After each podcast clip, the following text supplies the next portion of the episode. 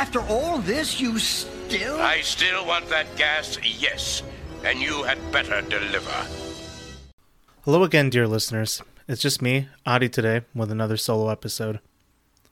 I'm once again reading off of something I typed up, so I sincerely apologize for the weird cadence. I know my reading voice is jarringly different from my speaking voice. I also do apologize for how long it's taken me to get an episode up. Things have been really busy lately, and I'm hoping I can get a more regular schedule set up soon. In the meantime, I'll ensure I'm reachable and at least putting out some content. I'm hoping I can write, record, and release this in one day, mainly because today marks the 80th birthday of Senator Bernie Sanders, someone whose influence I cannot understate, not just on my own thought and approach, but also in terms of what I keep getting at when I say gaslighting myself in the greenhouse. For a lot of us, I'd argue that Bernie was influential in our political development. It's safe to say that not only did a lot of people find themselves moving towards the left, I'd argue many of his warnings in 2016 and 2020 are beginning to come true. Amidst a never ending pandemic, horrifying reversals on reproductive rights in Texas, and of course, the looming reminder of the 20th anniversary of 9 11 coming up, I think it's worth revisiting Bernie for a moment. For starters, Bernie's demarcation as an independent is incredibly unique and worth recognizing here. For folks in the Democratic Party, especially from what I recall in 2016, well, if you wanted to participate in electoral politics, mainly because that's what we build to people as the way to engage within the system, and you come out of an issue camp like the environment, you're broadly compelled to support the Democratic Party because where else is there to go? No shade to folks at the Green Party, but that's the position I found myself in as a young environmental science major, not yet disappointed by the reality of how institutions actually work in America. I still held on to the idea that this is a party that is capable of doing good. I still bought into the idea of, oh, if there weren't all these Republicans, then the Democrats could fix it all, I bet. Ironically, it was an understated segment on the Daily Show about the McCutcheon versus FEC decision that had that had me seriously considering the reality of money in politics, at least at that level.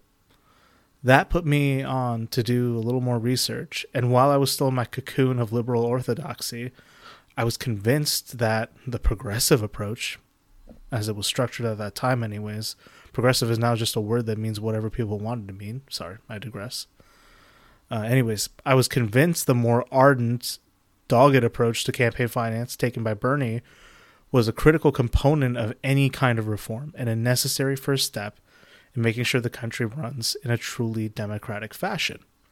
So when Bernie declared his candidacy in 2016, the choice was obvious, and as such, began my exit from the greenhouse where I was being gaslit. What transpired in 2016 was my wake up call.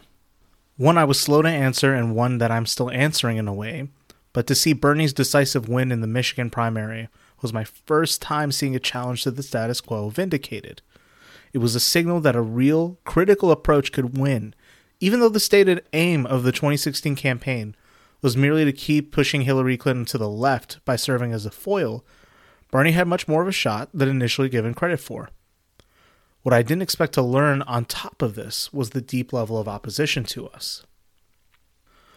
While there's been a lot of ink spilled on the evolution of the right as Trump began to come to the fore, I wasn't really shocked by their contempt and disapproval. What came as a sincere shock to me, and I admit I was a little too young to understand why this was the case, was indeed the hostility among liberals who initially told me they were my allies.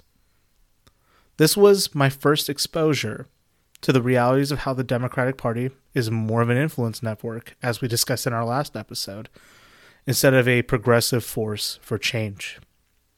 This formative experience was what sent me further into examining my liberal assumptions as I slowly learned more about the left, socialism, critiques of America as an empire, and the limits of electoral politics.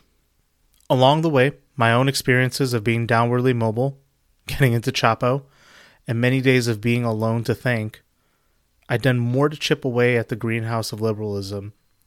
And while I was already identifying with socialism, I was ready for Bernie round two in 2020. I can't say I was the most involved. I did indeed text for the campaign, but I could only feel a sense of impending doom. Unrelated or premonitory, the hand of the institutions was back. We got to see the naked influence of Pete Buttigieg in Iowa. We saw the backhanded moves by former ally Elizabeth Warren. And we even got to see all these ambitions collapse and contain themselves behind now President Joe Biden. Before we could even regroup, sooner than we could understand, the pandemic kicked off. In the interest of saving lives, especially when there were no decisions being made on delaying or postponing any primary events, Bernie was now effectively in a corner and chose to suspend his campaign. It was a dark day, and the reactions were all over the place, but the sadness and the anger was universal in all of it. To see Bernie, especially these days, acting in such strict lockstep with the Democratic Party is definitely among the points of contention in how people are perceiving him post 2020, especially when he seems to get little in terms of concessions, praise, or recognition from mainstream party members or Democratic media apparatchiks. I personally understand how people had felt betrayed and frustrated, even though my own take is, at this point, Bernie is much like a hostage at gunpoint, saying what he needs to say so as to not worsen his odds of getting out. Now, of course, I don't mean to dredge up this pain without a reason. To know there are fewer voices that articulate a meaningful challenge to power, particularly within existing institutions, is a sad thing indeed. And it is indeed worthy of our grief in a time where it seems no one is coming to help. To paraphrase Felix Biederman of Chapo, there are two reactions to the collapse of the American empire, and Bernie represents the reaction that would negotiate on behalf of the average person to ensure they aren't hollowed out in the collapse. We live in the reality of the alternate reaction, it seems. Try as we did, the sheer reality of institutional resistance to change, and the reality of most people not participating in electoral politics because they've been let down or have no faith prevented us from realizing the dream of being able to vote in a transformative figure who we could trust to remain truly independent in some sense. This being said, for the failure of this dream, and for Bernie's acquiescence to the Democratic Party, we must see ourselves as taking the baton from him.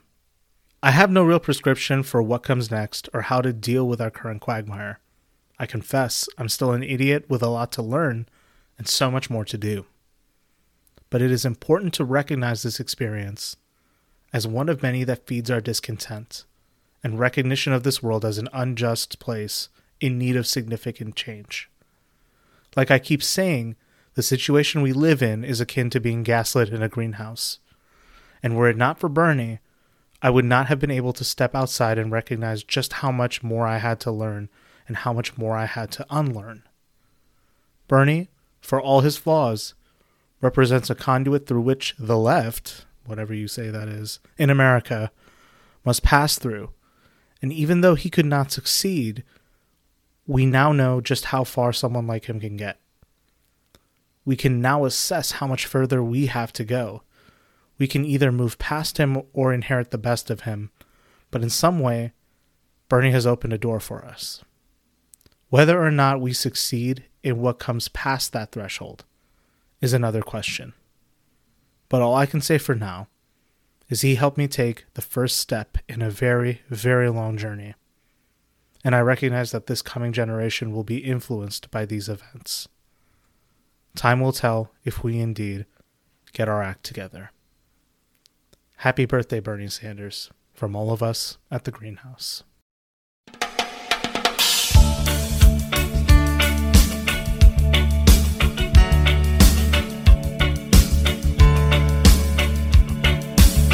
As I went walking that ribbon of highway, I saw above me that endless skyway. I saw below me that golden valley. This land was made for you and me. This land is your land.